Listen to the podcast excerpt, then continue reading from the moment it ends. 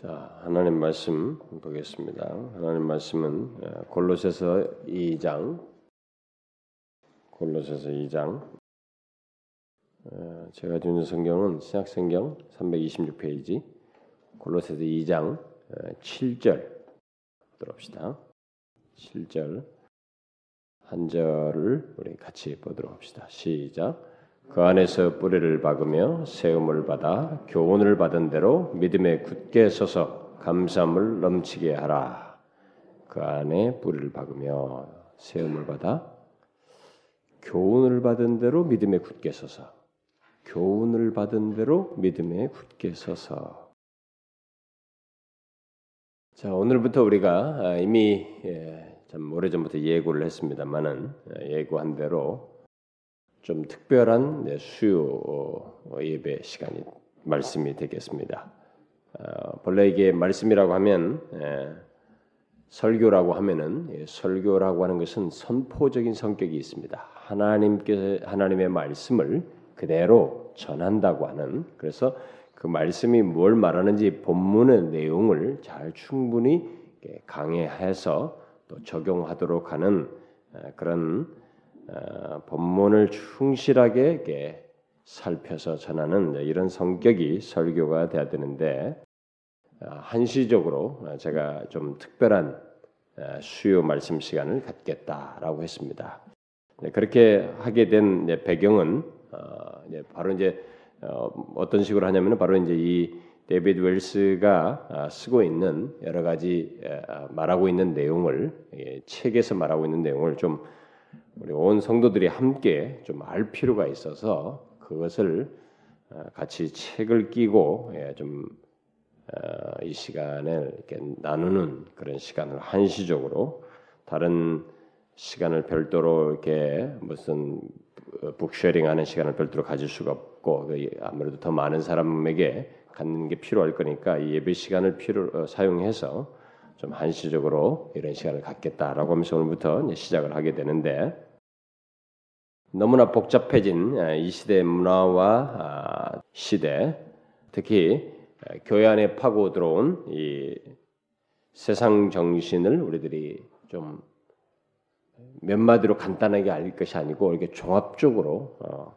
알수 있도록 하는 이런 부분에 대해서 우리에게 어떤 현실적인 필요가 있다고 저는 판단이 돼서 그동안에 우리가 배도에 대한 말씀을 살폈는데 어, 그것과도 맞물려 있고 어, 그동안에 최근에 또 우리 반에서 이제 우리 교회에서 이제 교리반을 가르치고 있는데 그 교리반이 이제 결국 기초 교리인데 그 위에서 좀 더 이런 내용들을 어, 아는 것이 필요로 하다라고 판단이 되어서 바로 이제 이런 이 책을 가지고 좀 정리하고 같이 나누는 시간을 이 시간에 가지려고 하는데 이 데비드 웰스는 지금 한 십몇 년 사이에 1993년에 최초의 이런 이제 그 이전에 뭐 다른 책들이 있습니다만 특별히 이제 이런 네 권의 뭐 종합적인 책까지 다섯 권을 최근에 이렇게 쭉 연속적으로 내면서 어, 굉장히 이 현대 사회, 현대 문화 속에서 그리고 오늘날 기독교가 어떻게 변모해가면서 진리를 상실하고 어, 굉장히 궤도 이탈하고 있는 이 기독교를 종합적으로 이게 조명해준, 분석해준 아주 탁월한 책을 아, 썼는데 바로 이 책들을 어, 이 시간에 이제 한 시간씩 좀 살펴보자라고 한 것입니다. 어, 저는 그 뒤에 나온 책들은 못 봤고 이 첫 번째 나온 책이 우리가 신학 실종으로 번역되어 있는 이 책을 아마 1993년도에 나온데 바로 그 해에 제가 에딘버러에 있을 때 그 에딘버러 안에 있는 이 복음적인 책들을 주로 취급하는 Free Church bookshop에서 이 책이 있어서 제가 어, 봤습니다. 샀죠 그때 바로. 논문 쓰는 중에서 제가 다 읽지 못했습니다만 이책 어, 내용과 structure를 보고 어, 상당히 인상 깊어서 이 사람이 누군지도 몰랐습니다 그때 당시. 근데 그 서점 자체가 굉장히 복음적인 책들만 갖다 놓는 서점이었기 때문에 주로 이제 믿고 살 수 있는 책이었습니다. 거기서 나오는 책, 진열에 파는 책들은 음, 그래서 일단은 어, 그 여러 가지 이제 그 배경이나 봤을 때 긍정적으로 봐줘서 그때 사고 일부 제가 조금 읽다가 말고 그냥 한국에 왔는데 이제 최근에 이게 이제 번역돼서 한국에 소개됐는데 우리는 이제 이 책을 통해서 음, 오늘날의 이 세계와 교회가 아, 상실한 이 많은 것들, 아, 특별히 교회가 이 세상의 이 흐름 속에서 상실한 이 많은 것들을 이제 파악하게 될 것입니다. 물론 이제 그 많은 것이라고 하는 것이 이제 중심을 상실했다는 것으로 표현할 수 있겠습니다. 그래서 그 중심을 상실하게 된 원인이 무엇이고 아, 그 과정이 어떻게 됐으며 어떤 과정 속에서 있게 됐고 또 대답이 거기서 대한 이제 대답이 무엇인지 다시 말해서 우리들이 중심을 상실한 이 현 세상과 교회의 현실 속에서 어떻게 중심을 바로 잡고 진리 안에서 살 것인지 이런 내용들을 이제 그 책에서 다 전개한다고 볼 수 있습니다. 여러분들이 이런 공부를 하는 것, 이런 식으로 하는 길은 아마 없을 겁니다. 제가 이, 것도 한시적이라고 했습니다. 저도 어쩌면은 약간 외도하는 것입니다. 목사가 말씀을 본문을 하나님이 주신 말씀을 이렇게 풀어서 설명하는데 더 전력을 다해야 되는데 이런 시간을 갖는 것이 이제 하나님 앞에서 조금 뭔가 이렇게 좀 마음이 깨름직한 것이 제게 있어요.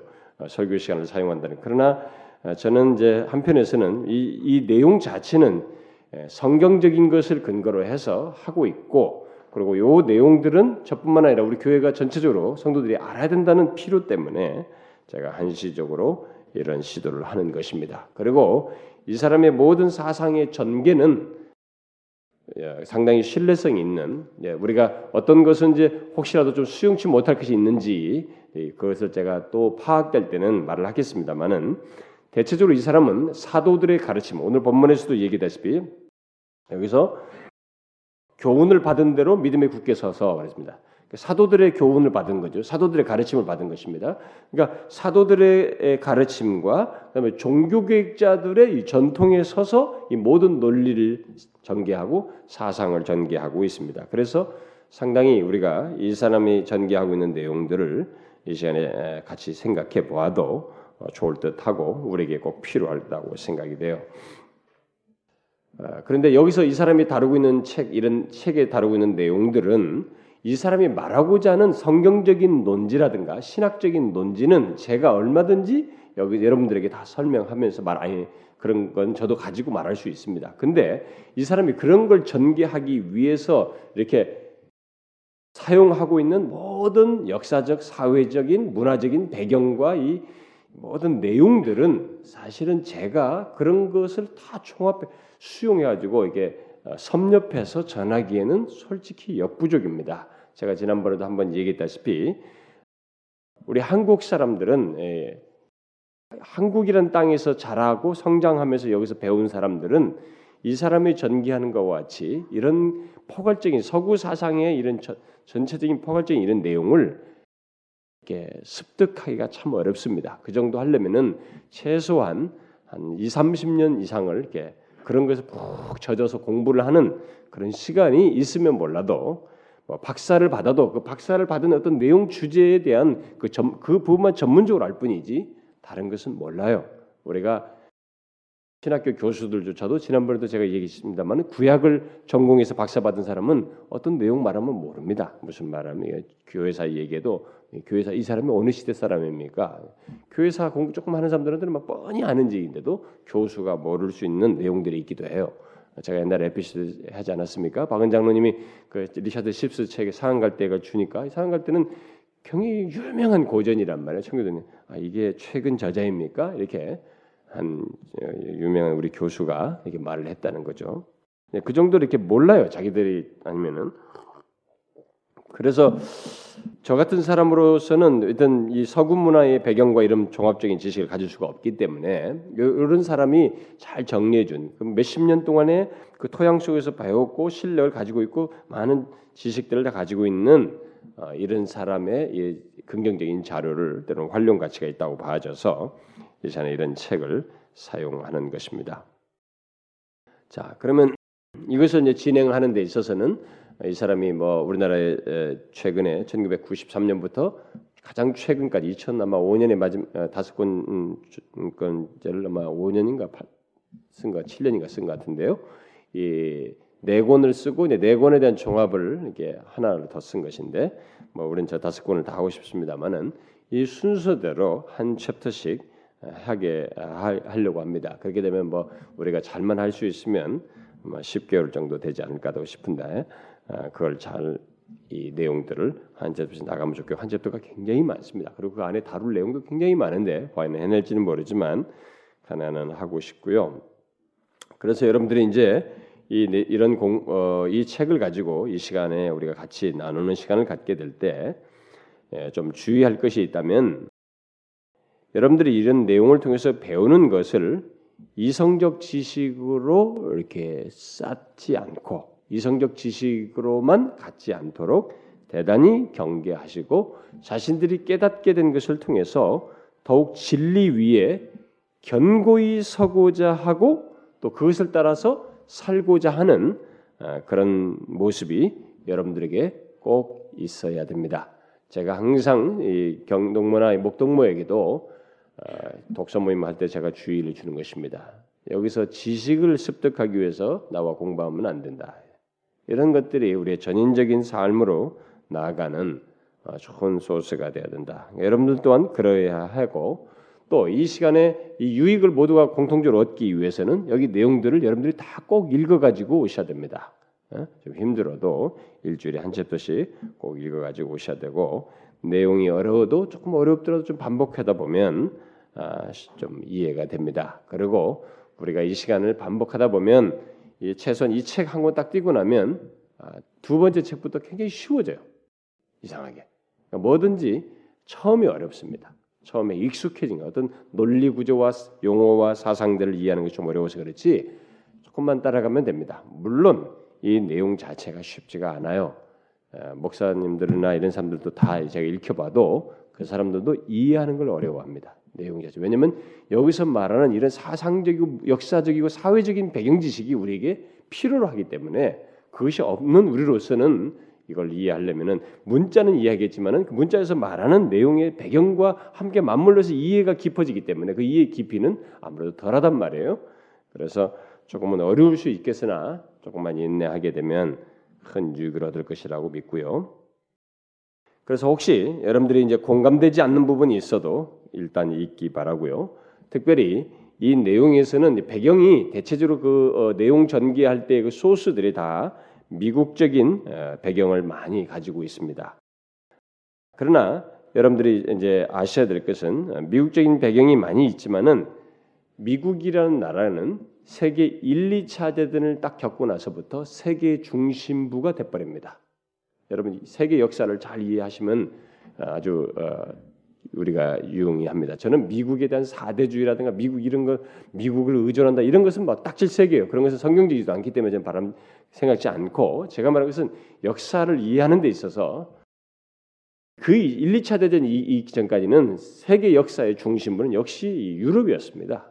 근데 유럽이 그 1, 2차 대전을 딱 겪으면서 그 나중에 그 미국에게 도움을 구하잖아요. 그 가지고 미국이 와서 도움을 딱 주고 2차 대전을 종식시키는데 기여를 하지 않습니까? 그렇게 하면서 미국이 이제 이 경제적으로 여러 가지로 막 발전하면서 미국이 예, 서서히 구심축으로 바뀝니다. 그래서 팍스 아메리카나 이런 말을 하죠. 옛날에 팍스 로마 얘기했는데 팍스 아메리카나라는 말이 나올 정도로 옛날에 그 테너 Three Tenor 가수들이 그 팍스 아메리카나 노래를 막 부르기도 했었죠. 그, 예, 그러니까 그것이 왔어요. 이렇게 옮겨 왔습니다. 지금 이 사람들이 막 은행 문제를 힘들다 하지만은 지금까지 어쨌든 세계가 미국을 중심으로 무역을 해서 먹고 살아나는 중국도 그렇죠.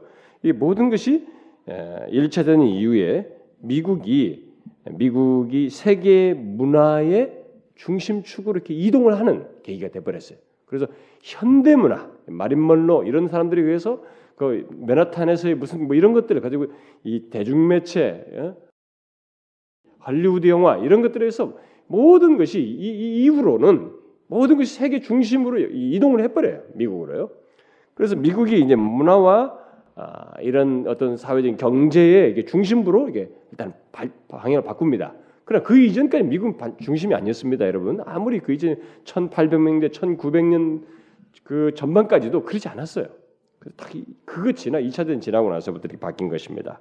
그러니까 미국이라는 역사가 이렇게 강대국으로 큰 것도 사실상은 짧은 시간이에요. 어? 천교도가 가서 뭐 300년 남짓 지금 1600년대부터 해서 겨우 300년, 400년 가게 됐습니다만은 그래도 이렇게 번성하는 이제 이제예요.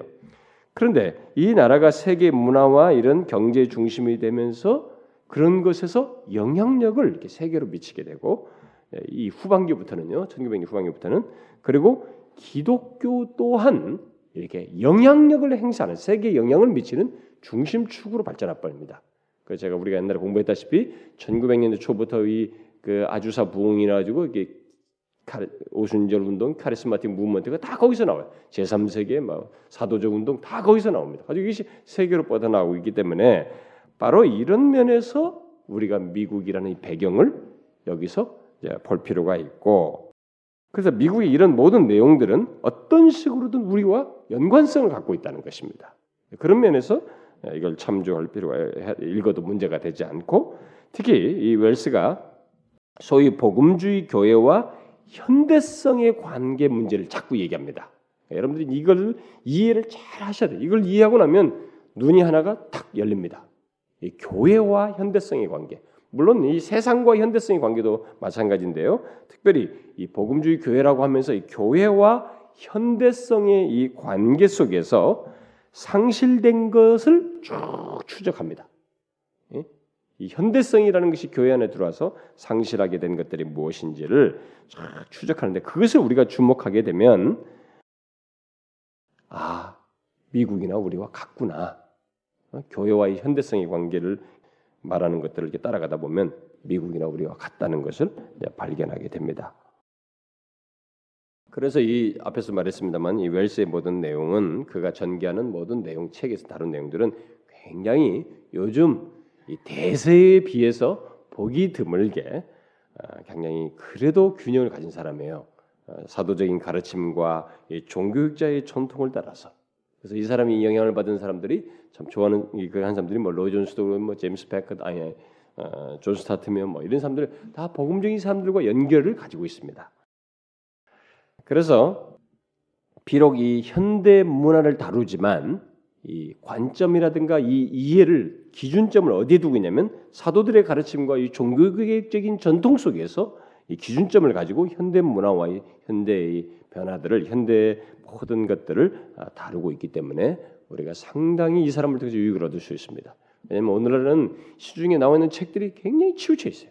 뭐 개혁주의다, 복음주의를 해도 치우쳐 있어요. 균형을 상실했는데 대단히 그래도 이런 전통에 서서 어, 균형을 가지고 있다고 볼 수 있습니다. 따라서 만약 여러분들이 웰스가 말하고 있는 이런 내용들을 다 이해하고 그 이해를 자신의 가치관으로 갖게 되면은 여러분들은 굉장한 유익을 얻을 것입니다. 저는 여러분들이 눈이 활짝 열리게 된다고 봐요. 이 책을 다 끝날 때 정도 되면 여러분들은 아마 눈이 확 열리게 될 거라고 저는 확신합니다. 특별히 그 무엇보다도 종교적 전통 속에서 현재를 보고 어, 살게 되는 결과가 여러분에게도 있게 될 것이라고 어, 봅니다.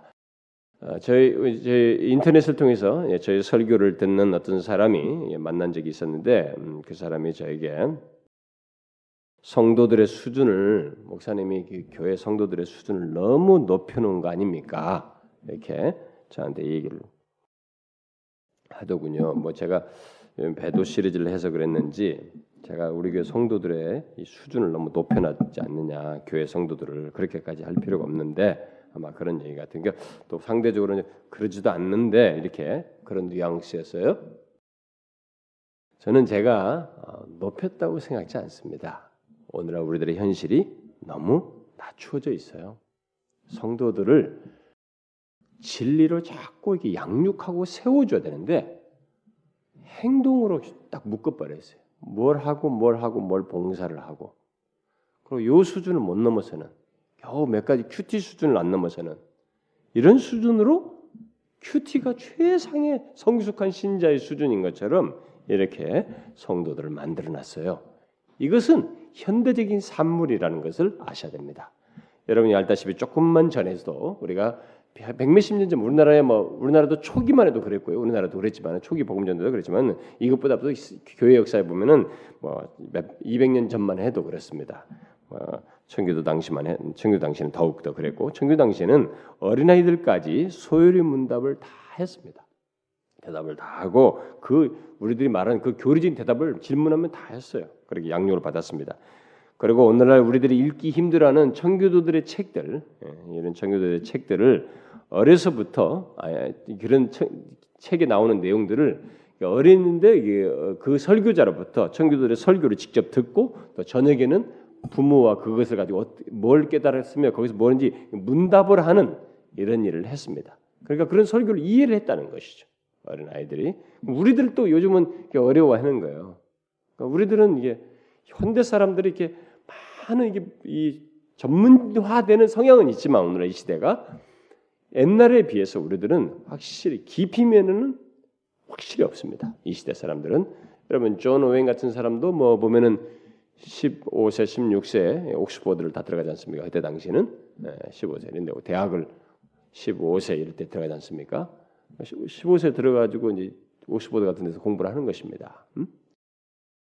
청교도들이 다 그랬고 그러니까 우리들 같으면 지금 뭐 어? 20세 뭐 20세 가서도 못 쫓아오는데 확실히 이해가 우리가 늦어요. 지금 현대인들은 많은 방대한 것은 그 넓게는 하고 있지만 깊이가 확실히 떨어집니다. 이런 면에서 저는 어, 우리들이 뭐 수준이 높였다 뭐 이렇게 생각하지 않아요. 우리들이 보편적으로 진리를 너무 피상적으로 사람들이 알고 있고 그것도 아는 것조차도 막 힘들어하는 거예요. 그런 거 해주는 것을 그것조차도 막 그렇게 할 필요가 있습니까? 우리가 뭐 신학생입니까? 뭐 이런다는 거죠. 어, 이 사람이 여기 그런 것에 답을 다 해줘요. 어, 그, 그런 질문, 그런 말이 아주 잘못됐다는 것을 잘 지적해주고 있습니다. 어쨌든 여러분들이 이, 런 내용을 열심히 빠지지 않고 잘 참여해서 유익을 얻기를 바라고요. 아, 이런 연속적인 내용, 연속적인 그, 그 내용을 이렇게 하게 될 때는 한 번 놓치면 그 빈 공간이 상대적으로 굉장히 크게 느껴진다는 것을 여러분 잊지 마시고 그한 번이라도 빠지지 않고 꾸준히 다 하려고 노력하기 바래요. 아, 이 과정은 어, 본문에서 바울이 사도들의 교훈을 따라 믿음에 굳게 서게 하는 유익을 우리가 결론적으로 얻기 위함입니다. 이 책, 이런 책을 통해서 하는 것은 왜냐하면 우리는 웰스 자신이 바로 그런 전통 속에서 또 그런 목적을 위해서 이런 내용들을 특별히 신학 실종을 다루고 있고 나머지 책들을 다루고 있기 때문에 우리가 그런 유익을 얻게 될 것이라고 믿습니다. 자, 이 웰스는 우리들에게 아주 유명한 좋은 이 작업을 해줬는데 제가 현대판 어, 기독교 강요다 이런 말을 우리 소식지도 썼는데 예, 이 웰스의 이 네 권의 책, 뭐 우리나라 말로는 신학 실종, 뭐 거룩하신 하나님, 윤리 실종, 뭐 위대하신 그리스도 이렇게 그, 그, 그, 원, 원서는 그렇게 아닌데 예, 그렇게 번역을 해서 네 권의 책이 나왔는데 아, 이 내용은 예, 사실상은 이렇게 아, 문화와 우리의 사회를 얘기하면서 뭔가를 자기가 바로 잡고자 하는 어떤 잃어버린 것들을 얘기하면서 바로잡고자 하는 중심을 자꾸 얘기를 하는데 그 중심을 얘기할 때마다 이 네 개의 각 책에서 다루고 있는 이 일종의 교리라고 그럴까요? 성경의 진리는 각각 어떤 조직 신학적인 체계를 가지고 있어요. 우리가 교리반 공부하듯이 그런 체계를 갖고 있습니다. 이 진, 이것은 신학 실종은 진리 문제예요. 진리. 진리는 신학 서론에서 나왔습니다. 종교, 음? 계시, 예? 나왔죠. 그 진리 문제. 이게 서론이에요. 신학 서론이라고 보면 돼. 진리에 대한 것을 다루고 있는 것이 성경에 대한 것을 다룬다고 볼 수 있고 그 다음에 두 번째 쓴 것이 바로 이제 거룩하신 하나님인데 그게 신론이에요. 하나님에 대한 거 여러분들 배웠으면은 세 번째 쓴 것이 이제 윤리 실종이라고 하는데 그 윤리는 인간론을 자아 문제를 자꾸 얘기 거론하면서 결국 인간론을 얘기합니다. 우리 신론 다음에 인간론을 얘기하잖아요. 신론. 그 다음에 이제 위대하신 그리스도가 이 기독론이에요. 위대하신 기도가 그냥 교회까지도 교회론까지 기독론과 함께 다룬 거예요. 그래서 결국은 그런 교리적인 복잡한 얘기를 안 하고 있어요. 막 그 교리적인 내용을 많이 안 하지만은 그런 우리의 현실에서 이런 것들이 다 어떻게 왜곡됐는지를 문화적이고 이런 것과 다 말을 하면서 상실된 것들을 얘기하면서 결국 그 교리의 핵심적인 것들을 예, 네 가지 이런 내용들을 쭉 피력해 나가고 있습니다. 그래서 결국 이 네 가지 대권의 책들 이렇게 우리가 하게 되면 현대적인 환경과 상황을 이해하는 속에서 이런 조직 실학적 우리가 교리 체계를 또 하나 이렇게 갖게 되는 아주 좋은 유익을 음, 아주 탁월한 그런 전개를 우리가 유익으로 결론적으로 얻게 될 거라고 믿습니다. 그래서 가장 첫 번째 책으로 예, 말하고 있는 신학 실종 음, 이것은 뭐 원래 원서 제목이 No Place for Truth 그래가지고 진리를 위한 공간이 없다 하는 거예요. 음? 진리를 위한 어떤 이런 진리가 설 어떤 여백이라든 이런 것이 벌써 우리들 사이에서 사라져 버렸다는 사실을 얘기를 합니다. 그것을 이제 신학이라고 하는 말로서 묘사를 하고 있기 때문에 진리라는 것을 결국 진리는 이제 신학으로 연관돼 있 말할 수 있으니까 그래서 제목도 이제 그렇게 의역해가지고 신학 실종이라고 했습니다. 이 이제 첫 번째 우리가 살, 이 책을 접하게 되는 이 책은 제가 오늘 서론이니까 개관진 것좀 많이 얘기해야 돼서 배경적으로 여러분들이 좀 알 필요가 있어서 말합니다. 이 책은 결국 진리를 말하는 것입니다. 신학 서론에서 말하는 진리, 성경이죠. 진리를 말하는데 이것을 단순히 어떤 이론적인 내용을 진리란 무엇이고 뭐 이런 것들 이론적인 서술을 하지 않고 우리가 사는 세상과 교회 현실 속에서의 진리 문제를 다루고 있습니다. 그래서 굉장히 실천적이고 피부적으로 와닿는 그런 내용들이죠. 그래서 우리는 그의 이 책 서론에서 이제 이 신학실종 책 서론에서 아, 이 사람이 이 책에서 다루고자 하는 것이 무엇인지를 이제 개관을 해볼 수 있는 것이 좀 요약되어 있습니다.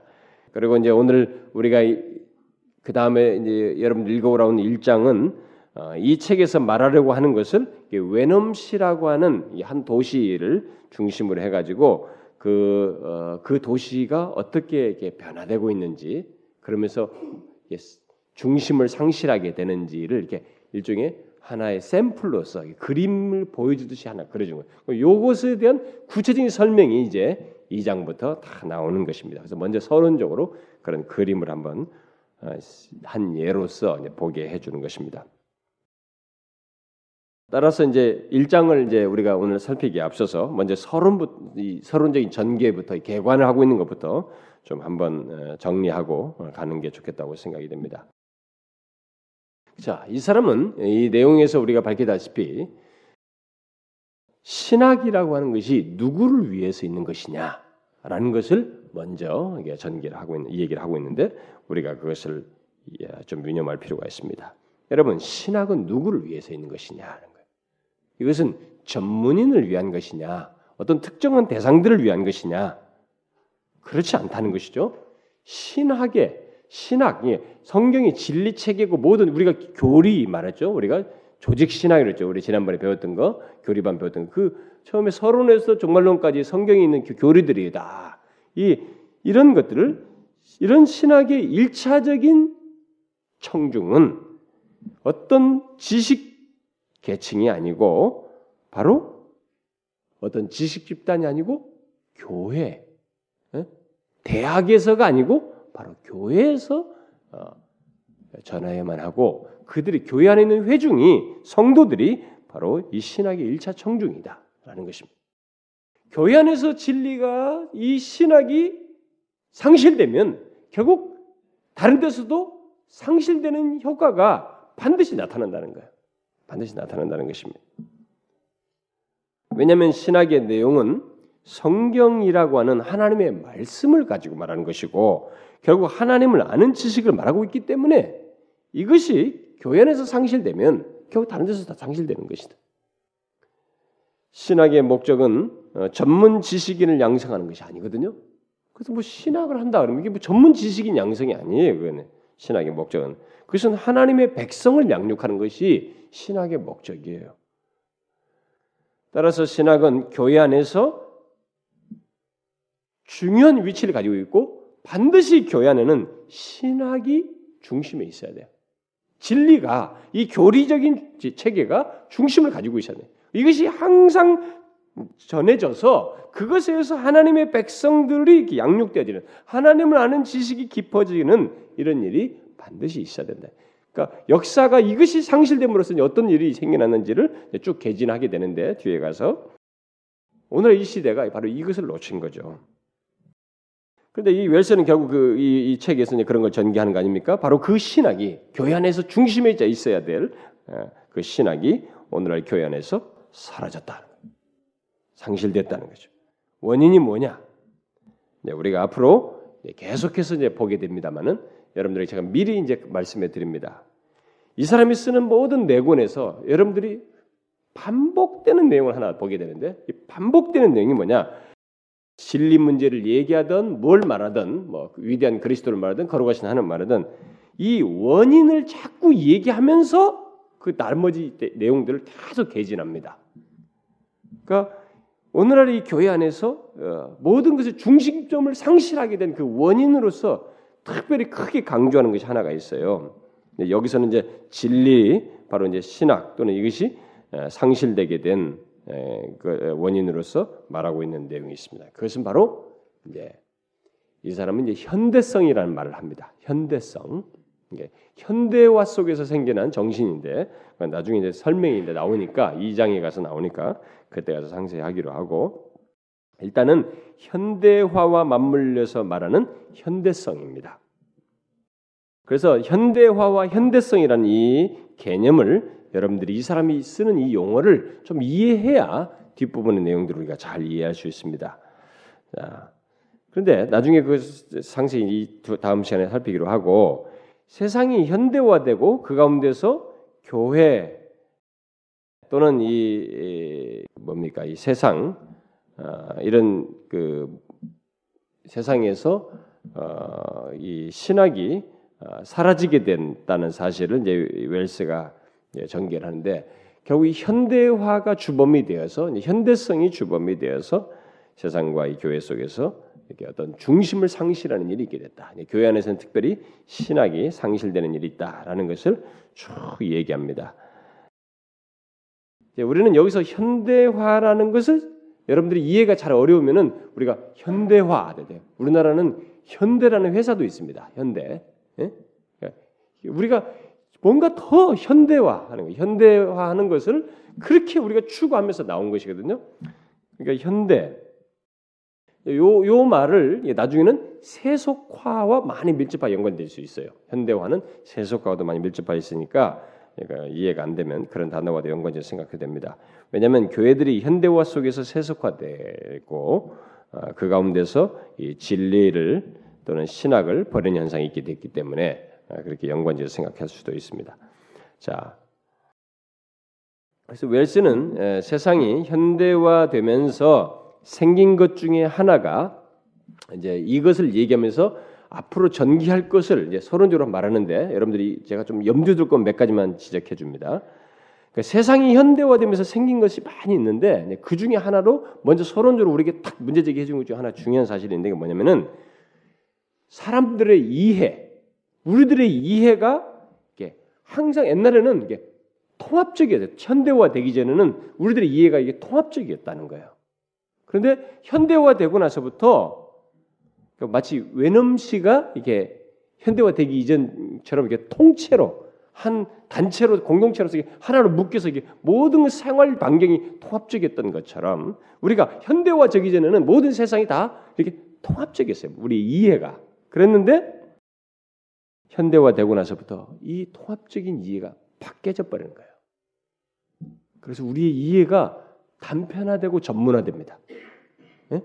그 사, 근데 그게 이제 뭐냐? 우리는 막 전문화, 전문화, 전문직에 먹고 살기 위해서 그렇게 하고 모든 세상이 그렇게 하지만은 사실상 그것은 우리의 이해력이 단편화된다는 말이기도 합니다. 그런데 문제는 뭐냐? 이 단편화가 우리 인격을 분열시킨다는 거예요. 응? 그래서 오늘날 이 사람들이 왜 정신 분열이 많이 생기냐면 이 통합적이었던 그 틀에서 우리가 바뀌어져 가지고 모든 것을 그 능력이 상실된 거예요, 사람들이요. 다 파편화되고 단편화되니까 전문화되는데 인격이 같이 분열돼 버리는 거예요. 이제 요 얘기를 개진합니다. 그래서 나중에 인간론 내올 때도 왜 사람들이 잘 몰입하는지 거기서 윤리실종에서도 말을 하고 뭐다 이런 얘기를 다 꺼내요. 그러니까 이런 것을 서론적으로 말하고 있으니까 여러분들이 먼저 염두에 두면 다음 얘기 나올 때 어, 이해를 어, 더 쉽게 할 수 있습니다. 그래서 이제 우리가 과거에 통합적이었다는 것은 우리의 모든 관심이나 위해가, 이해가 중심을 가지고 모든 것을 연결지어서 판단하고 행동했어요. 중심을 딱 가지고. 응? 그 그럴 능력이 있었다는 거죠. 그러니까 다양한 관심과 이해를 연결시켜주는 연결점이 자기 안에 딱 중심이 있었어요. 이렇게 이해 이해하는 데 있어서. 그러나 현대화로 인해서 우리의 이해와 관심의 중심이 사라지게 되고 이 통합적이었던 것이 이제 파편화되는 현상이 있게 된다. 그래서 물론 이런 현상은 교회 안에서도 일어나게 됩니다. 그래서 진리가 우리의 중심 역할을 했는데 교회 안에서는 이 하나님의 말씀 진리가 중심 역할을 했는데 결국 모, 진리의 중심을 해서 모든 것을 생각하고 이렇게 판단하고 행동하는 그 진리를 중심으로 한 이 전인적인 것이 우리들에게 있어져요. 근데 그 중심이 그 중심에 있던 이 진리가 이제 변두리로 탁 물러나는 거예요. 대신 다른 것이 딱 들어오는 거죠. 특별히 이 사람이 말한 거지 근데 그걸 이제 현대성이라고 하는 겁니다. 현대적인 것이 들어오는데 크게 문화로 얘기를 합니다. 나중에는 예, 미리 제가 언제를 해놓으면은 문화 같은 것이 딱 중간으로 중심으로 들어오는 거예요. 그 오늘날 교회들 보면 막 교회가 북적북적 하는데 문화가 중심이에요. 진리가 싹 변두로 갔습니다. 그 설교는 20분 간단히 딱 하고 나머지 공연과 엔터테인먼트 막 이런 걸로 쫙 중심을 딱해 바꿔버렸어요. 요게 지금 현대화가 만들어낸 현대성이 만들어낸 최악의 상황인 거예요. 그래서 신학이 실종된 거죠. 진리가 실종된 것입니다. 이것이 가져다 주는 이제 파괴가 엄청나다는 거예요. 근데 우리가 지금 그 가도로 쭉 나가고 있는 거예요. 모든 교회들이. 그러니까 우리는 아 여기 교회가 굉장히 부, 부흥한다, 뭐 열심히다, 뭐 이런 것만 보지. 이런 깊숙하게 문화적인 이런 사회적인 이해를 가지고 성경에 조명 가지고 이렇게 해석을 해주는 사람이 좀처럼 드물단 말이에요. 우리들에게는. 예?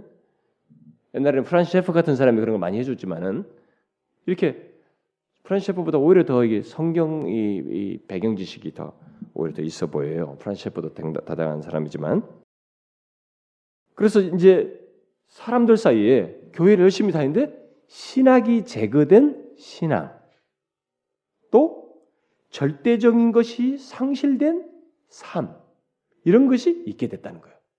교회를 열심히 다니는데 신학이 상실된 신앙을 가지고 있는 거예요.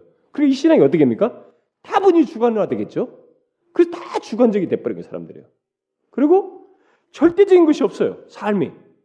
삶이 절대적인 것에 의해서 그것에 지배를 받는 삶이 있었는데 절대적인 게 없어요. 그, 그런 거 나한테 강요하지 말아요. 그 점점, 점점 중심점을 상실하니까 다 상대화되는 거예요. 신앙생활의 삶도. 그래서 웰스는 이런 세속화의 현상을 우리 현실 속에서 발견하는 것은 그리 어렵지 않다고 하면서 이제 이 얘기를 하는데 제가 좀 뭐 일일이 뭐쓸 그 것은 아니어서 제가 좀 읽어드리면 아, 이렇게 말했어요. 세속화의 효과가 하나님을 변두리로 몰아내고 절대적이고 초월적인 것을 일상생활과는 무관한 것으로 만들어 버렸다는 점에 대해서는 광범위하게 의견의 일치를 보고 있지 않는가 어, 보고 있다는 거죠. 자연적인 것에 대한 관심이 초자연적인 것에 대한 관심을 대신해 버리지 않았는가? 오늘 사람들이 뭐 초자연적인 거 그래 이 자연적인 이런 것에 대한 관심이 더 많지 않아요. 확실히 우리 일상 언어는 우리에게 이 점을 잘 보여준다. 예컨대 우리가 어떤 말이 틀림없음을 말하고 싶을 때 어떤 게 이게 진짜야 확실해 이렇게 말할 때 말이죠. 야 그게 진리야 이렇게 말하지 않고 뭐라고 말하냐? 그게 사실이야 이렇게 말한다는 거죠. 예? 라는 말을 끝맺지 않는가. 벌써 우리가 벌써 바뀌었다는 거예요. 옛날에는 진리라 이렇게 말했다는 거죠. 근데 내게 그저 사실만을 제공해 달라 이렇게 말해요. 나한테 진리 말하고 사실만을 말해 이렇게 한다면 무엇이 진리를 구성하는지에 대해서는 내가 결정하겠다는 것이라는 거예요. 그리고 우리는 삶에 대한 변치 않는 진리, 즉 하나님과 세계와 인간 본성에 대한 위대한 보편적인 진리보다는 문화와 개인의 상황 가운데서 변하는 것에 소진되고 있지 않은가? 우리는 지금 절대적인 것에 대신에 상대적인 것, 하나 대신에 많은 것. 우리는 하나 갖고 만족 못해요. 더 많은 것. 통일성 대신에 다양성, 신적인 것 대신에 인간적인 것. 휴메니스티가 아, 너무 인간적이다. 응? 공적이며 보편적인 진리 대신에 우리 자신의 개인적인 종교 체험을 선호하고 있지 않은가? 이렇게 바뀌었다는 거죠. 이런 세속화의 현상이 우리 현실 속에서 이게 쉽게 발견된다. 그래서 현대화되기 이전에 우리들은 이 세상을 살면서 힘들 때, 어려울 때는 언제든지 돌아갈 이렇게 중심이 있었어요. 음? 현대화 되기 이전에는 완전 중심이 있었습니다. 그리고 그 중심에 가서 회복해요. 예를 들어서 외남 씨 같으면은 예를 들어서 외남 외남 씨의 그 여자들 같으면은 거기서 살을 때 아, 너무 힘들고 힘들다. 그러면 교회 가서 싹 기도하면서 거기서 이렇게 문제를 해결받는 구심점이 딱 있었다니. 하나님께 나가면 된다. 진리가 삶의 절대적인 것이 중심에 있어가지고 갈 돌아갈 고향이 있었단 말이에요. 그런데 현대화되고 나서는 힘들 때 돌아갈 곳이 없는 거야. 그러니까 주관적인 자만 보는 거예요. 이렇게. 이런 현상이 결국은 중심 상실로 인해서 있게 됐다는 거죠. 물론 여기서 그래서 말, 말할 때 중심은 어, 웨넘시에서는 교회가 중심 자리에 있었죠. 네, 그런 것을 이제 예를 들 말하자면은 이제 아, 그것이 상징적으로 말하다시피 하나님이 중심이에요. 그의 말씀 진리가 아, 중심이라는 것을 말합니다. 거기서 상실하는 것을 얘기하겠죠. 그래서 하나님 또는 진리를 중심에 둔 이런 삶의 체계, 어, 생각의 체계, 관계의 체계, 어, 다른 말로 하면은 삶의 통일성, 어, 하나님과 이 진리가 중심이 된 삶의 통일성이 있었단 말이죠. 그런데 그래서 이 삶의 다양한 문제들이 있지만은 그리고 공통적인 주제들이 나오지만은 이 세상의 모든 것에 이 삶의 모든 것을 어, 바로 이 통일성을 갖고 보았어요. 그러니까 어떤 문제가 있든 어떤 사사 이익거리가 나와도 그것을 중심을 딱 가지고 뭐 절대적인 것 하나님 진리 이걸 가지고 이런 것들을 탁탁탁 컨트롤하고 말하고 그걸 가지고 공통 분모를 가지고 서로 이 얘기를 하면서 지나고 왔단 말이에요. 다 사람들이 옛날에는 현대화 되기 전에는 그러니까, 그러니까 이게 있으니까 여기서 탁 뭉쳐지는 거야. 승복도 되는 거야. 뭐든 근데 이게 현대화되면서 사라졌다. 주변부로 밀려났다는 거죠. 그리고 나서 세상이 파편화되는 거야. 모든 사람들이요. 그러니까 공부를 해도 목적도 없고 막 사람들이 다 죽어나면서 난리가 나는 거야. 그래서 뭔가 이뤘는데도 스스로 이제 해결 못하는 막 이게 어? 정신 분열 증세를 나타내는 이런 현상이 결국은 현대화 속에서 일어났다는 것을 이제 다각적으로 그의 책에서 전개합니다. 그래서 이제 그 중심이 변두리로 어, 밀려나고 이제 분산됨으로써 삶의 많은 부분들이 이제 파편화되고 삶의 많은 이해관계와 활동들이 이제는 뭐 내가 중심에 있을 때는 이런 어떤 문제라는 이해가 나와도 그 안에 중심 안에서 이렇게 툭툭 다루면서 갔었는데 이제는 파편화되고 나니까 삶의 어떤 이해관계나 이런 활동과 문제들을 어떤 것 전문가가 나오는 거야. 요거 전문가, 전문가. 이게 어떤 것들이 이제는 내가 옛날에 중심을 두고 다 다뤘던 것들이 이제 전문가들의 소유물이 전유물이 다 돼버린다는 이렇게 그런 식으로 바뀌게 됐다. 그래서 이런 중심의 상실이 얼마나 복잡한 문제를 야기시켰는지, 그러니까 세상 역사를 제가 배교 얘기하면서 이런 것과 맞물려서 얘기했다면 제가 더 깊이 했는데 제가 괜히 깊이 했다가 어, 머리가 복잡할까봐 제가 그런 건 인용을 안 했습니다만은 여러분 이 세상 역사가 이렇게 이렇게 딱 된 것이 계몽주 이후예요. 그리고 그것도 1900년대 중반 이후라고요. 그러니까 세상 역사가 굉장히 복잡해서 발전한 배도를 붙이고 있는 이 토양 자체 형성이 1800년, 2000, 1900년 동안은 그래도 나았어요. 지금 폭발적으로 일어난 것입니다. 사실 이런 현상이. 이 사람이 지금 그 얘기하는 거예요. 현대화의 문제를 얘기하면서. 그래서 이런 중심의 상실은 교회 안에 신자들이 가진 믿음, 믿음 생활에서도 나타나게 되는데 믿음의 중심을 잃고 사람들이 이제 믿음도 이렇게 중심을 잃으면서 이것저것을 다 믿는 현상이 있게 됐다는 거예요. 이것저것을 다 믿네. 그래서 뭐 이제 결국 종교다원주의가 이런 것들도 다 발전하게 되죠. 또 교회들 사이에서도 그 또 교인들 사이에서도 공통 분모가 있었죠. 곧 공통적으로 믿는 진리가 다 있었단 말이에요. 이런 것들이 점점 줄어들어간다. 예? 모든 교회와 교회 하면 예수를 믿는 집단 교회들 하면은 또 예수 믿는 사람 하면 그들은 다 공통적으로 믿는 거야. 하나님 오직 예수 그리스도 우리 종교개혁자들이 말하는 것처럼 오직 예수 그리스도의 은혜로 오직 믿음으로 오직 하나님의 영광을 위해서 이게 five sola 같은 것이 공통분모로 딱 있었단 말이에요. 어?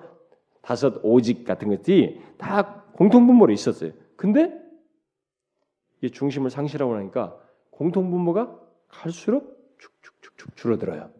그래가지고 1990년대 ECT 에반젤리칼 캐톨릭 투게더라고 하는 이런 운동이 일어나면서 오직을 빼버리자. 캐톨릭과 개신교가 하나 되기 위해서 오직을 빼자. 그리고 우리 요, 즘 여기 어, 국제 제자 훈련원에서 지금 미국판을 우리나라 번역하고 있는 Christianity Today 1950년대부터 미국에서 시작된 Christianity Today가 우리나라 이제 작년부터 이제 번역돼서 나오겠는데 Christian Today가 처음에는 긍정적으로 처음에 출발하는 것 같았습니다. 그러나 Christian Today가 이제 그런 얘기를 했다는 거죠. 이제 그 믿음을 어렵다는 이런 진리를 교리를 제껴놓고 얘기하자. 여기까지 왔다는 거. 그러면 기독교가 일어서 개신교가 주, 카톨릭부터 종교하면서 기독교가 살아나고 죽는 것이 일어서고 무너지는 것이 바로 믿음으로 오직 믿음을 어렵다는 것이었어요. 칭의교였습니다. 근데 이걸 제껴놓고 얘기하자는 이 공통분모 절대적인 공통분모까지 제껴버리는 이런 현상이 이제 있게 된다는. 중심 상실이 이렇게 무섭게 발전해 왔다. 나타난다. 세속화가 이렇게 그러니까 어, 현대성이라는 것이 그렇게 심각하게 드러났다라는 것을 얘기를 합니다. 그러면서 음, 이 사람이 이제 개인적인 고백을 합니다. 자기가 어, 어, 이 웰즈가 자기 개인적 고백을 하는데 예, 그걸 좀 좀 읽어드리고 싶어요. 나는 한 사람의 신앙인이며 동시에 한 사람의 불신자로서 이 책을 쓴다 이렇게 말해. 신앙인이면서 불신은 무슨 말인가? 이제 이 말이 무슨 말이냐? 잘 이해하셔야 됩니다. 한 사람의 신앙이고 또 불신자라는 것은 무엇에 대한 불신자이냐? 예? 이 말이 무슨 말인가? 내 말은 내가 믿고 있듯이 하나님을 믿고 성경 계시의 초월성을 받아들인 사람은 누구나 현대 세계가 자기 둘레에 심어 놓은 그 모든 신화에 대한 믿음을 배격해야 한다. 그러니까 성경 계시 밖에서 있는 이 어? 현대 세계에 자기 둘레 심어 놓은 잘못된 신화들에 대해서는 불신자가 되어야 된다는 거예요. 진리 밖에 있는 것에 대해서는 불신자가 되어야 된다. 이런 점에서 신자임의 동시에 불신자라는 뜻이다. 실로 내 자신을 볼 때 나는 한편으로는 많은 다른 복음 주자보다 훨씬 더 많이 믿고 있으며 다른 한편으로는 그들 대부분보다 훨씬 덜 믿고 있다. 더 믿고 있다는 것은 하나님의 계시 그 말씀에 더 믿고 있고 덜 믿는다는 것은 뭐겠어요? 어? 유튜브 둘러싸인 문화라는 이런 것들을 그런 것들에 대해서 즉 중심에 대해서는 훨씬 더 믿고 있으며 주변부에 대해서는 훨씬 덜 믿고 있다. 진리의 중요성에 대해서는 훨씬 많이 믿고 있으며 현대 생활의 특질에 대해서는 전혀 신뢰하지 않고 있다. 현대 세계가 가져온 것에서는 자기는 더 불신자가 되고 싶다. 이렇게 얘기한 거예요. 이게 이제 이런 얘기를 왜 하냐면 오늘날의 예수 믿는 사람들이나 교회들이 죽으라고 현대를 쫓는다는 거예요. 어? 그래서 현대 신자가 된다는 거예요. 하나님의 신자, 하나님을 진리를 믿는 신자가 아니라 현대 문화의 신자가 되고 있다는 거예요. 그 자기는 현대 문화에 대해서는 불신자가 되고 싶다. 이렇게 말한 거예요. 그걸 너무 몰라서 하는 것이다. 예? 이런 얘기를 하는 거죠. 그래서 이 문화에 대한 이 웰스는 굉장히 부정적인 예, 시각을 가지고 있습니다. 예, 문화 자체를 부정하자는 것은 아니에요. 그는 문화 속에는 반하나님적인 가치관이 있다는 것을 이 사람이 간파하고 제가 지난번에도 포스트모던을 명성하면서도 그 세계관 문제를 얘기했습니다만 반하나님적인 가치관이 있다는 것을 간파하고 문화를 중, 어, 중립적인 것으로 여겨서는 안 된다는 거예요. 오늘날의 교회들이 자꾸 중립적인 것으로 여기고 무해한 것으로 여기면서 복음주의가 그 문화를 뒤쫓음으로써 문제가 야기됐다는 거예요. 그래서 좀 인용해 드리면은 복음주의자는 문화 가운데 자리 잡은 전제들이 직접적으로 그리고 명백하게 신앙의 내용들에 반대될 경우에만 흥분하면서 일어나 세속적인 인본주의와 싸움을 벌인다. 이런 몇 가지 특정한 문제들을 제외하고는 복음주의자는 문화를 중립적이며 무해한 것으로 보는 경향이 있다. 더 나아가서 그들은 흔히 문화를 기독교 지리를 드높이는 명분에 협조하도록 만들 수 있는 일종의 타협자로 본다. 나는 이런 소박성에 동의할 수 없다. 나는 사실 나는 이런 태도가 위험하다고 본다. 문화에는 가치관이 내재되어 있다. 문화의 많은 가치관은 우리가 현대에 누리는 문명의 이기를 통해 전달되는 경우조차도 신앙의 본질을 교란시키는 역할을 한다. 문화가요 신앙의 본질을 교란시킨다는 거예요. 우리들이 지금 근데 이걸 간파하는 사람이 없어요. 죽을 그 문화를 쫓습니다. 얼마 전에 어떤 사람이 저한테 그랬어요. 아, 나는 요즘 너무 우리 아이들이 뭐 우리 교회가 너무 이렇게 전통적에서 그 전통을 깨기 위해서 제가 좀 젊지 않습니까? 그래서 제가 그 우리 어린 아이들 뭐 유치부를 맡았다나 중군 유치, 유치 유년부를 맡았다. 그래서 너희들은 노래를 랩으로 해도 된다 그랬대 찬송을 다. 그러니까 자기는 뭐 교회가 그동안에 그런 거 절대 못 하겠는데 자기가 랩으로 다 하라고 그랬다는 거예요. 그러면서 막 그걸 저한테 자랑하듯이 얘기하는 거예요. 응? 얼마 전 얘기입니다. 응? 이렇게 문화를 쫓는 것이 굉장히 잘하는 것처럼 현대 문화를 쫓는 것이 이렇게 착각한다는 거예요. 그 안에 있는 가치관 같은 걸 하나도 생각하지 않는다는 것입니다. 이 사람이 그러면서 문화와 함께 현대화를 부추긴 이 기술의 기술 문제, 기술에 대해서도 동일한 동일한 관점에서 얘기합니다. 문화와 이 기술도 우리가 기술의 발달, 그죠? 음, 기술의 발달인데 아, 이 기술 자체를 뭐라 하진 않아요. 중요한 것은 뭐냐면은 기술 발달에 의해서 만들어진 사회는 복음에 대해서 적대적이다는 거예요. 기술 자체는 문제가 아닐 수 있는데 에? 기술의 발달에 의해서 만들어진 사회는 기술 하나님을 믿는 게 아니라 기술이 더 발달하면 그것이 우리에게 뭐가 준다라는 그 끝없는 그 막 오아시스를 쫓듯이 이 기술을 의존한다는 거예요. 그래서 사이언톨로지도 나왔잖아요. 과학 신봉 종교도 나오지 않습니까? 어? 그래서 이 기술을 기술 발달해서 만든 사회는 복음에 대해서 적대적이다. 예, 라는 얘기를 합니다. 그래서 잠깐만 읽어드릴게요. 기술은 우리의 잠재적 능력을 크게 확장시켰고 우리의 생활 전반에 그 혜택을 확산시켰지만 그와 더불어 거의 불가피하게 자연주의적 태도, 하나님 의지하지 않는 자연주의적인 태도 및 효율적인 것을 선한 것과 동일시하는 윤리관을 불러왔다는 거예요. 어? 그러니까 이런 것이 다 선하다고 생각한다는 거예요. 이런 것이 효율적인 것은 다 선하다는 거예요. 여러분 무조건 효율만 있 으면 선합니까? 우리 실용주의 배웠잖아요. 효율성이 악한 것이 얼마나 많은데요. 이런 가치관을 기술의 발달 속에서 우리에게 자연스럽게 사람들에게 다 인식시켜 버렸다는 거예요. 모든 사람들 속에. 이게 이제 현대화 속에서 생겨난 얘기예요. 결국 웰스는 이런 배경 속에서 곧 현대화 속에서 진리가 또는 신학이 중심에서 사라지게 된 사실을 이 책에서 쭉 지금부터 이제 1장에서부터 쭉 전개하게 됩니다. 특히 현대성이 그 원인이라는 것을 이제 말하면서 그것이 어떤 과정을 통해서 신학이 중심에서 사라지게 되었는지를 말하게 됩니다. 아, 자, 여러분들이 이 책에서 말하는 지금 제가 서론적으로 간단하게 말한 이 사람이 말한 것을 제가 요약해 준 이 내용이 굉장히 중요합니다. 저는 목사로서도 이런 사실을 분별하기가 어렵다고 맞아요. 그러니까 목사들이 나서서 문화를 쫓는 거 아니겠습니까? 성도들을 다 그쪽으로 내모는 거 아니겠어요? 그러니까 목사로서도 이걸 분별하기가 어려워요. 이 사람이 지금 말하는 것이 신학이 중심에서 사라졌다는 이것을 분별한다는 것이 너무 어려워요. 그래서 이 시대를 분별하는 이 모든 내용 중에 최고의 내용은 이 신학 7종에서 말하고 있는 이 사실, 진리가 중심에서 사라졌다는 이 사실을 신학이 사라졌다는 것을 파악하는 것이 굉장히 중요한 사실입니다. 그런데 여러분들이 어, 결론 다 들었네요. 아니에요, 여러분. 이 결론이 여러분들에게 더 설득력 있게서 설득력 있고 더 구체적으로 보고 파악할 수 있게 해서는 여기서 전개되는 모든 내용들을 알 필요가 있습니다. 아, 물론 저, 저는 우리 교회 안에서 뭐 여기서 이 사람이 말한 이런 것들을 신학의 중심성, 진리의 중심성 이런 것들을 저는 가르치고 어, 이런 것들 다 다루고 있습니다만은 아, 좀더 포괄적으로 여러분들이 알고 우리 삶 속에서 구체적으로 적용하기 위해서 이것을 여러분들이 아, 구체적으로 좀 알 필요가 있습니다.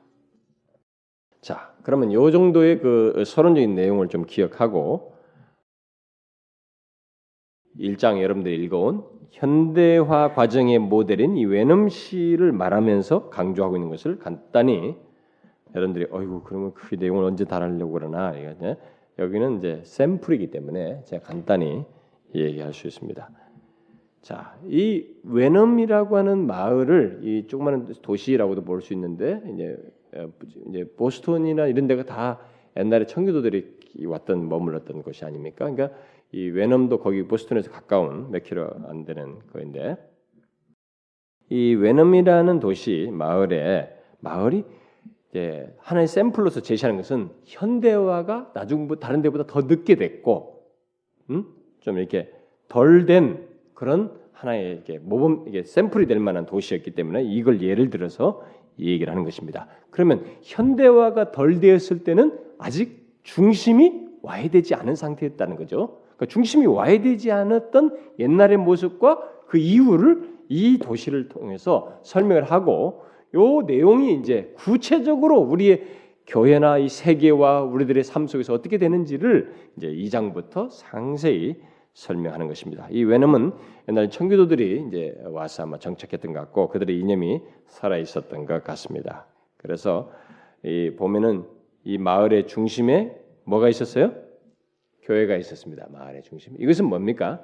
이 마을의 모든 것의 중심이 이게 외면상으로 드러난 것이지만 이들의 모든 가치관을 반영하고 있는 것이에요. 그들의 중심은 교회였습니다. 바로 하나님이었어. 진리가 중심이었다는 것을 가시적으로 이게 그래서 이런 통합적인 체계를 자신들이 쫙 가지고 있었습니다. 뭔 잡다한 문제가 있어도 일단 이 중심 속에서 마을이 다 안정을 갖고 질서를 잡고 균형을 갖는 이런 체계를 가지고 있었던 것이죠. 그런 샘플인 것입니다. 그래서 사회적이고 영적인 모든 구심점 하나님 교회가 그랬던 것입니다. 그런데 현대화되기 이전에 바로 현, 그런 중심 속에서 교회가 아, 하나님의 중심 가운데서 다른 어, 생활들은 어땠느냐, 뭐 학교 생활이나 가정 생활, 교회 생활, 사회 생활 어땠느냐, 현대화되기 전에 외놈의 그런 생활들은 어땠느냐, 학교 생활, 가정 생활, 교회 생활, 사회 생활이 다 이렇게 체계를 가지고 있었다는 거예요. 그러니까 한마디 말해서 앞에서 말한 것처럼 통일성을 가지고 있었어요. 통합적이었다는 것입니다. 그래서 아, 그 이 내용에서 굉장히 중요한 것은 이, 이 도시를 예를 들어서 말을 보여주는 아주 중요한 사실이 뭐냐면 이들이 교회를 중심으로 이 어떤 중심성을 딱 가지고 중심이 하나님이죠. 교회 진리죠. 이 중심을 가지고 통합적이었다는 거예요. 통일성을 가지고 있었다는 것입니다. 이 사실이 이 외놈시를 통해서 지금 강조하고 있는 거예요. 그 중심 속에서 다 모든 문제들이 다 연결돼 있다는 거예요. 어? 다 연결점을 가지고. 그래서 이것이 하나님, 진리, 교회가 뭐예요? 모든 것을 연결시켜주는 인간관계, 사회생활, 가정생활, 모든 문제, 일, 사업 모든 것을 연결시켜주는 구심점 역할을 했다는 거죠. 그러니까 옛날에 그래서 이 그 현대화 되기 전에 이들은 그래서 삶이 이렇게 모든 것이 단순했어요. 통일성을 가지고 단순하고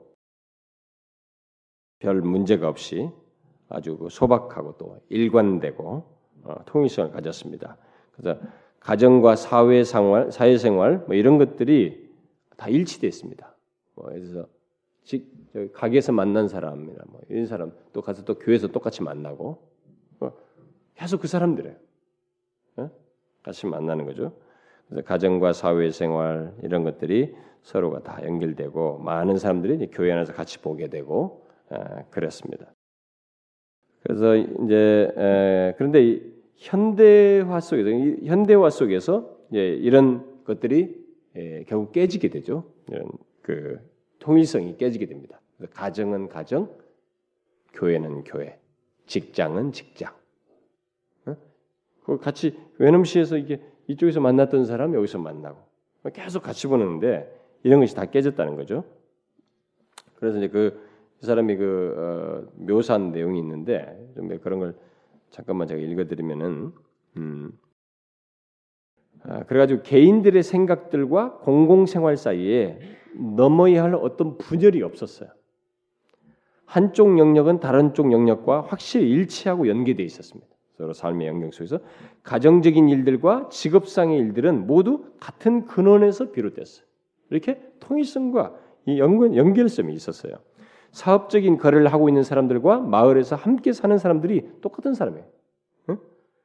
그래서 그래서 유리처럼 투명해. 사기 쳤다가는 이거 끝장이에요. 여기서는 응? 그 마을에서는. 그러니까 그 사업하는 사람이나 뭐 또 똑같아요. 이 만나는 사람이나. 그러니까 정직해야 돼. 다 투명하다. 모든 생활이다. 그래서 한 주간을 살면서 서로 거쳐갔던 그 사람들이 바로 주일 주일에 함께 예배드리는 사람이에요. 이번 주 동안에 뭐 나를 만나고 이 가게 들었다 만나고 이런 사람들이 또 다시 예배당에서 만나는. 옛날에 여러분 초원의 집 같은 거 뭐 드라마 봤었죠? 어? 그런 거예요. 교회에서 또 만나는 그 사람들. 응? 통일점이 있잖아요. 이렇게 이렇게 하다 보니까 뭐예요? 일과 이 내면 성품이 분리가 되지 않는 거예요. 일치가 되는 것입니다. 응? 서로 연결돼 성품과 일이 서로 연결돼 있고 예, 가정과 세계가 사회가 연결되어 있고 또 개인적인 인간관계들이 전부를 지배하는 거예요. 이 관계들이 다 연결되어 있어가지고 그리고 복음적 신앙, 예, 신앙이 힘과 의미를 주는 것입니다. 이들의 삶의 의미에 신앙이 힘이 힘을 주고 의미를 주었어요. 그래서 초월적인 질서와 연결시켜 줬습니다. 이 신앙이. 그래서 항상 믿음을 통해서 어떤 문제가 있지만 하나님과의 관계성인 초월적인 질서를 연결시켜 줬고 마을 안에서의 초월적인 질서는 역마차의 바퀴, 바퀴처럼 명백히 만질 수 있는 것이었습니다. 마을 안에서도 이 초월적인 질서 안에서 이들이 움직였다는 거죠. 그런데 현대화되면서 이 연결점들이 다 끊어져 버린 거예요. 그래서 현대화되기 이전에 이런 이제 어, 외놈 외놈의 장면과 우리들의 이제 현대의 모습을 잘 비교해 본다면은 그때 당시 현대화되기 전에 삶의 이 삶은 게 삶의 전체성, 뭐 또는 삶의 각 부분의 상호 연결성, 지역사 안에서의 사후, 상호 의존성 이런 것들을 서로 이렇게 의식했다는 거죠. 음, 그런 거지. 삶이 통합적이고 서로 연결돼 있고 서로 의식 의존하는 이런 것이었습니다. 그리고 마을 안에서는 뭐 낯선 것이 이게 금방 파악이 되는 것이요. 이게 그래서 법을 어기면 도저히 용서받기 어려운 거예요. 여기서는 그 행위들이 잊혀진다는 것은 더욱 더 어려운 것입니다. 그런데 그에 반해서 오늘은 어떠냐 이게 그에 반해서 어떻습니까? 현대화되기 이전에 그러더니 현대화되고 나서는 어떻게 됐어요? 현대화되고 나서는 여러분이 알다시피 뭐 서로 연결점 이런 것이 다 무너지죠. 어떤 장소에 의해서 묶여지지 않습니다. 그리고 경험도 어떤 경험도 내가 일부러 막 인위적으로 만들어서 어떤 동아리든 뭘 만들어서 그렇지 이런 연결끈이 없어요. 일부러 인위적으로 만드는 것 이런 것밖에 없고 그러다 보니까 쉽게 깨지고 영구적이지가 않아요. 응? 그리고 여기 뭐 하나로 통일되다 보니까 이 도덕적인 것에 대해서 굉장히 예민할 수밖에 없거든요. 한 번은 다 안단 말이에요. 근데 여기는 익명성이 보장돼서 이제는 이 연결점이 다 끊어지고 나니까 중심을 상실하고 나니까 알지 못하는 거예요. 뭐 내가 뭐, 뭐 남들에게 잘못했다고 위반했다고 그 뭐냐 이거 누가 뭐래 신경 안 쓰는 거야. 이래서 이 중심 상실이 결국 윤리 상실로도 다 연결되는 거예요. 자아 분열로도 연결되고 다 연결된다는 거죠. 그래서 이, 이, 이 외놈씨를 얘기하면서 이, 이 사람이 말하는 것 중에 하나가 뭐죠? 현대화된 세계의 가장 큰 특징이 뭐냐? 음? 현대화 아, 현대화된 세계의 가장 큰 특징 중에 하나가 영혼에 대한 감각을 상실했다는 거예요. 영혼에 대한 감각, 상실한 일시성 대신 일시성이 지배하는 것입니다. 음? 그러니까 현대화되기 이전에는 사람들이 영혼을 충분히 영혼에 대한 감각이 살아 있을 수 있었어요. 왜냐하면 이 자기 공, 그 묶인 이 서로 중심성을 가지고 영원이라고 하는 이 모든 것의 소스인 질, 하나님 진리 교회로부터 이것을 얻었고 또 그것을 관계 속에서 확인했습니다. 어? 예를 들어서 자기들이 어려서부터 만났던 이 이게 자기가 이럴 때 어른이 죽는 거예요. 그 사람을 끝까지 보는 거예요. 그 사람이 죽는 걸 보는 것입니다. 그때 죽을 때 그 영혼에 대한 이런 것들이 서로가 공유가 되는 거예요. 그런 걸 계속 또 좀 있으면 또 자기가 조금 더 일찍 보면 그 아저씨 두 번째 아저씨가 또 돌아가시네. 계속 영혼에 대한 감각이 있는 거예요. 이런 것들을 서로 어, 무슨 중심성 속에서 공급받는 것도 있지만 경험상에서도 사회 속에서도 그것을 서로가 공유하고 보는 것입니다. 이 경험을 자연스럽게 하는 것이죠. 그런데 현대화되면 어떻게 됩니까? 현대화되고 나서 이런 이런 것이 다 끊기니까 그 그런 영혼에 대한 감각은 둘째치고 모든 것이 일시성이에요. 어? 일시적 성격을 띠는 것입니다. 그래서 이 현대화되고 나서부터 생겨난 현상 중에 하나는 모든 것이 섞여요. 모든 것이 실용적인 것에 가치를 두게 됩니다. 이 현대화되면서 어, 이제 대표적인 게 뭡니까? 아, 실용성 속에서 그 일시성이 강조되는 거죠. 어, 일상생활에서 기기화된 이 생산 제품 생산 라인은 일하는 사람의 미적 감각을 표현할 수 있는 가구를 만드는 만족감을 빼앗아가 버렸어요. 그러니까 장인 정신에서 뭔가 이렇게 만족하는 이런 것들 빼서 빨리빨리 많이 아, 실용적으로 만드는 것 그리고 빨리 쓰고 버리는 거예요. 그래서 계속 새로운 것에 대한 기대감만 불러일으키는 일시적인 만족, 일시성을 자극하는 옛날에는 두고두고 이게 어? 한번 오래 보면 이런 것에 가치가 있는데 이제는 빨리빨리 새롭다는 것이 더 가치를 주는 것으로 현대화해서 바뀌어버리는 현상이 있게 됐죠.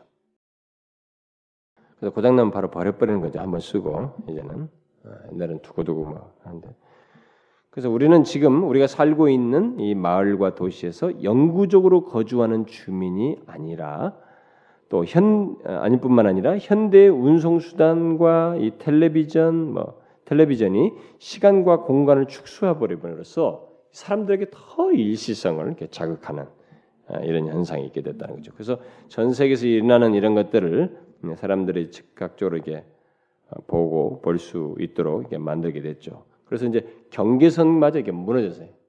연결 이런 경계선이 다 무너져 가지고 경계선 때문에 제한돼 있었던 삶으로부터 이제는 경계가 거의 없고 사람들이 이게 시간과 장소에 구애받지 않고 돌아다니면서 이실성을 이렇게 추구하는 이런 현상이 있게 됩니다. 그래서 어, 이 사람이 말하는 것 중에 음, 이런 일시성이 이제 인간관계 속에서도 특별히 많이 드러나겠죠. 어, 또 도덕적 가치에서도 드러나게 되고 그래서 과거에는 절대적으로 지속되는 것으로 생각한 규범, 가치 이런 것들이 있었어요. 아, 이게, 이게 다 모두가 지켜야 돼. 이렇게 서로 공감되는 이런 가치나 원칙들이 있었습니다. 어? 그래서 특별히 그런 것을 근거로 해서 이게 하나님, 절대적인 것, 뭐 이런 것들을 이렇게 구하는 것이 있었는데 이제는 아주 불확실하고 어, 네, 그런 것들을 이렇게 다 이렇게 가볍게 여기는 예, 이런 현상이 되고 그래도 인간 관계도 이제 굉장히 옛날에는 뭐 한 번 하면 막뭐 금혼식 무슨 어떤 것도 밀어놓은식 이런 얘기했단 말이에요. 근데 이제는 만나고 헤어지고 만나고 헤어지고 응? 엘리자베스 테일러가 뭐 몇 번 결혼했다든가 요즘은 또 마돈나가 몇 번째 결혼했다든가. 이게 현대화 속에 생겨난 것이거든요, 여러분. 그러니까 관계조차도 이렇게 이혼율이 급증해 돼요. 1880년에 20분의 1이었는데 지금은 2분의 1이래요, 미국이. 우리나라는 뭐 그렇잖아요. 우리나라도 그렇습니다. 세상 중에 한 쌍이라는 것 같은가? 요즘 이런 일시성이에요. 관, 인간 관계에도 또 특별히 하나님을 향한 신앙 태도에서도 등장하는 거예요. 이런 것이 영혼에 대한 감각이 상실하고 나서 이런 모든 이 현대성이 가져다주는 현대화 속에 생겨난 이런 현상이 우리가 지금 이 사람이 지적해주는 세부적인 내용들이 앞으로도 많이 살피겠습니다만은 우리의 삶의 전반에 무의식적으로 아무것도 모르게 뭐 TV 보고 뭐 영향 받고 이렇게 하면서 우리들 사이에 싹 스며들어 가지고 나도 모르게 영혼에 대한 감각을 상실하고 일시성으로 대단히 만족해요. 막 그걸 끝없이 추구하는 거예요. 좀 더 새로운 거, 새로운 거, 새로우면서 금방 실증 나고 관계를 느끼고. 그래서 물건, 관계, 가치 이런 모든 것들이 다 이렇게 일시적인 것을 일시성을 이렇게 추구하는 어, 그런 현실로 이제 바뀌게 됐다는 것입니다. 그래서 이런 것을 이제 부추기는 이런 매체들 통로들이 있죠. 뭐 우편이 발달, 우편이 이제 항공우편으로 발전하고 뭐 전신에서 텔레비전으로 뭐 전기기관차가 자동차로 자동 예, 이런 현상되죠. 텔레비전 같은 것을 통해서 사건 현장에서 바로 마치 시공간을 초월해서 보게 되는 마치 TV를 시공간을 초월하는 전지성이다 이런 말을 했는데, 음? 앉아서 다 보는 거예요. 그걸 다. 이런 초인간적인 능력과 더불어서 사람들이 이제 거기와 친구가 되는 거예요. 이런 관계들은 일시적이고 요 TV 이런 거기서 TV와 친, 친구가 돼가지고 하니까 뭐예요? 여기서 히히히 뭐 웃는데도 외로움은 더해져.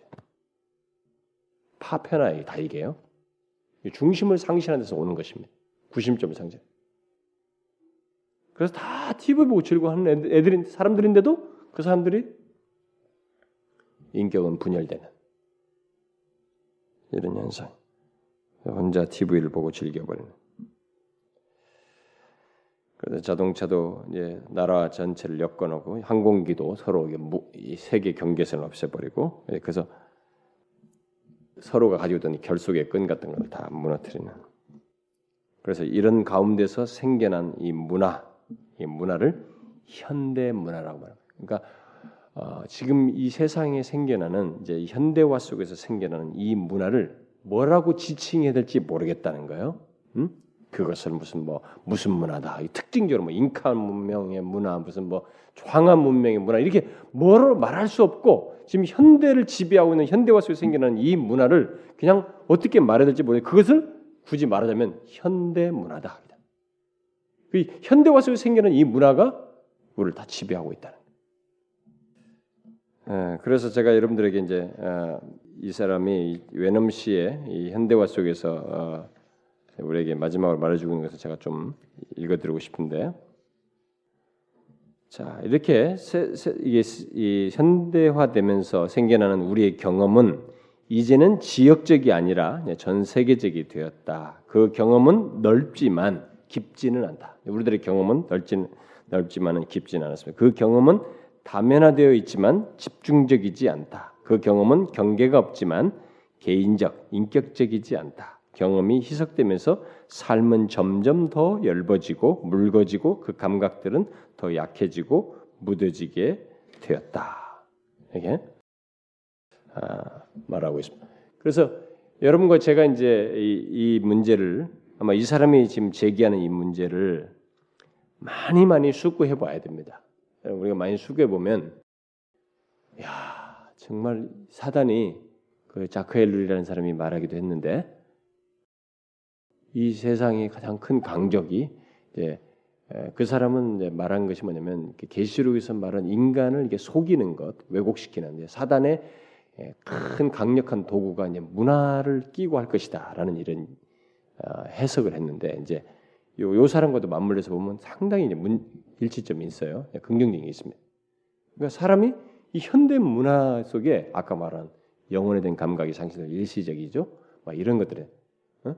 이런 현대 문화가 가지고 있는 이 그 중심을 상실한 예? 진리를 변두로 치고 자기가 이 현, 가지고 있는 이 현대 문화, 사람을 지배하는 이 현대 문화가 사람의 이 생각과 이 모든 것을 다 바꿔놔 버려요.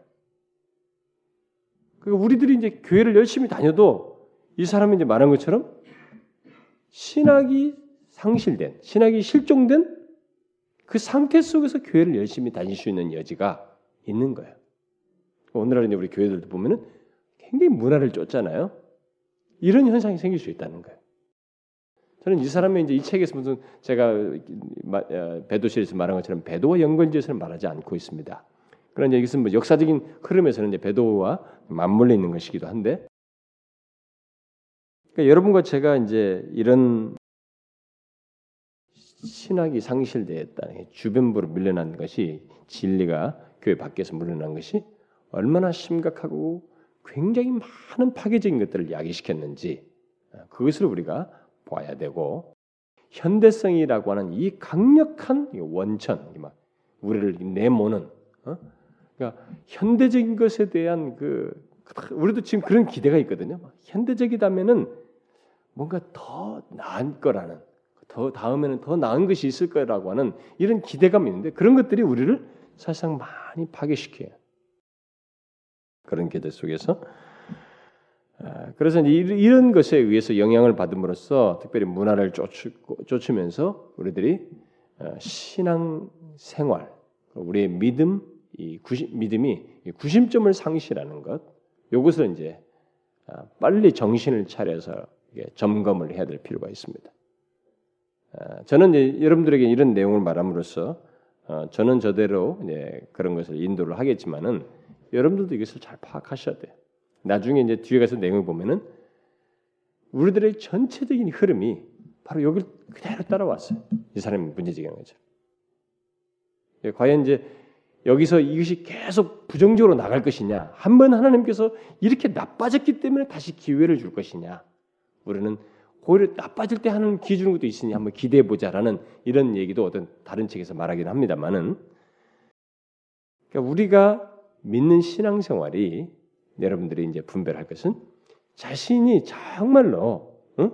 자신의 신앙생활, 신앙의 중심이 정말 이 중심을 이렇게 밖으로 밀어내지 않냐 하나님, 진리, 교회가 여러분들에게 중심성을 가지고 있는지 한번 보셔야 됩니다. 그것에 의해서 판단하고 생각하고 인간의 관계를 갖고 통합적이냐, 통일성을 가지고 있느냐.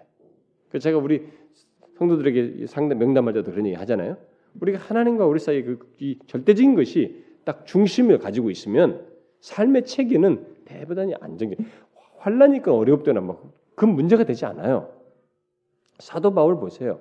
하나님과의 관계가 통일성이 있잖아요. 하나님과 관계가 견고한잖아요. 그 관계가 바르잖아요. 그 절대적인 것이 자기를 중심에 있잖아요. 그러니까 감옥에 가 있어도 삶의 체계가 흔들리지 않습니다. 사람들과의 관계가 파괴적이지 않아요. 간수와도 파괴적이지 않습니다. 하는 일 속에도 몸은 힘들어도 찬송이 나오고 기쁨이 있어요. 이렇게 삶의 체계가 있는 거예요. 음? 사고의 체계 이런 것들이 다 균형을 갖습니다. 이게 무너지니까 중심이 상실되고 이게 변두로 밀려나니까 그 대신 다른 것들이 중간에 채워지는데 그게 보통 뭐냐? 대부분 현대적인 현대성, 현대 문화라고 하는 것이 다 채워지는데 이때부터는 분열된다는 거예요. 파편화되는 거예요. 정신적, 인격적인 분열, 뭐 이런 거, 삶의 관계 이런 모든 것이 다 분열된다는 거예요. 신앙까지도 다 분열된다는 거예요. 우리가 이런 이해를 가지고 우리 문화를 보고 현실을 보고 우리 자신의 신앙생활 이런 것도 봐야 된다. 그래서 우리는 영혼에 대한 감각 이것이 상실되는 일이 없도록 해야 되죠 오히려. 여러분 무슨 말인지 이해가 되십니까? 조금 어렵죠? 예? 조금 어렵습니까? 안 어려. 예.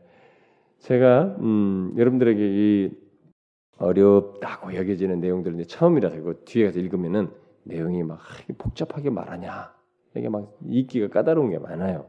그러나 있냐면서 읽어보세요. 그리고 이해가 안 되는 것은 뭐 저도 이제 설명을 하고 또 어떤 것은 봐가면서도 하겠습니다만은 어쨌든 제가 볼 때는 이 책은 참 좋은 책이에요. 잘 나왔어요. 적절한 타이밍. 미국이 아주 위험할 때 나왔는데 우리는 지금 현재 조금 15년, 20년 늦게 나오는 편인데 잘 나왔습니다. 제가 마침 배도 시리즈 했기 때문에 여러분들은 연관지에서 보면 이게 지금 1993년대부터 이런 말이 미국에서 나오기 시작했다. 1991년부터 이 내용을 우리가 꼭 알아야 돼요. 굉장한 도움이 될 것입니다. 현대성을 간파하시고 진리의 중심성을 반드시 또 지속적으로 예, 가져야만 합니다. 그것만이 우리가 바르게 신앙생활 할수 있는 길이에요. 자, 기도합시다. 하나님 아버지, 우리가 어떤 영향을 받고 그 영향 아래서 어떤 모습으로 변모되는지를 우리조차도 간파하지 못할 정도로 이 세상의 현대 문화는 현대성은 이 세속화되지는 이 모든 일은 무섭도록 크게 영향력을 행사해 왔고 지금도 하고 있는 줄 압니다. 주님 그런 것들을 구체적으로 성경적인 관점에서 예, 바라볼 수 있도록 예, 좋은 예, 선배를 통해서 우리에게 알게 해주시니 감사합니다. 주님이 우리가 이 시대를 잘 분별하고 나에게 영향을 미치는 모든 이 현대성의 강력한 세력들을 잘 파악하고 거기서 신앙의 이 중심의 진리, 우리 하나님 이런 중심에 둔 어떤 통일성, 삶의 통일성을 가진 저희들이 될 수 있도록 인도해 주옵소서.